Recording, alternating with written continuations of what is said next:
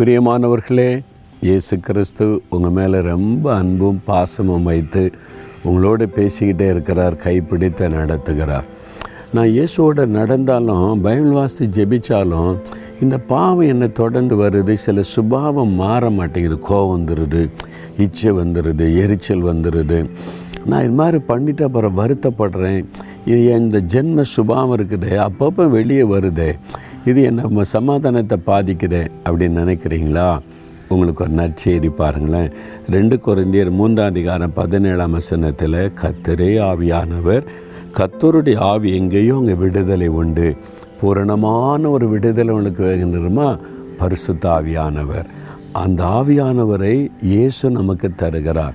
வேறொரு தேட்டரவாளனை அனுப்புவேன்னு இயேசு சொன்னாங்கல்ல அது இந்த தேட்டரவாளன் யார் இந்த ஆவியானவர்? கத்தர் தான். கத்தரே ஆவியானவராய் வந்த நமக்குள் இறங்கும்போது முழுமையான விடுதலை ஜென்ம சுபாவத்திலிருந்து விடுதலை.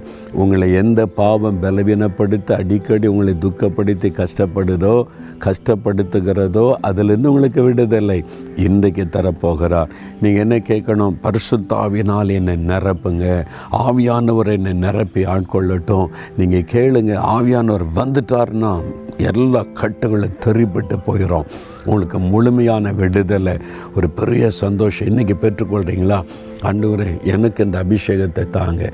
ஆவியினால் நிரப்புங்க. நான் முற்றிலும் விடுதலை பெற்ற ஒரு முழு பரிசுத்தத்தோடு நம்ம பின்பற்றணும். கேட்குறீங்களா இன்றைக்கு? தகப்பனை இந்த மகன் இந்த மகள் எனக்கு பூரண விடுதலை வேணும். இந்த சின்ன பாவம் கூட என்னை தொடரக்கூடாது. இந்த ஜென்ம சுபாவம் என்னை விட்டு போகணும்னு ஜெபிக்கிறாங்க. உங்களுடைய ஆவியினாலே நிரப்புங்க. அக்கனி அவங்களுக்குள்ளே இறங்கட்டும். பரிசுத்தாவுடைய வல்லமை இறங்கட்டும். இப்பொழுது இப்பொழுது நிரப்புங்க ஆட்கொள்ளுங்க முழுமையான விடுதலை கொடுங்க.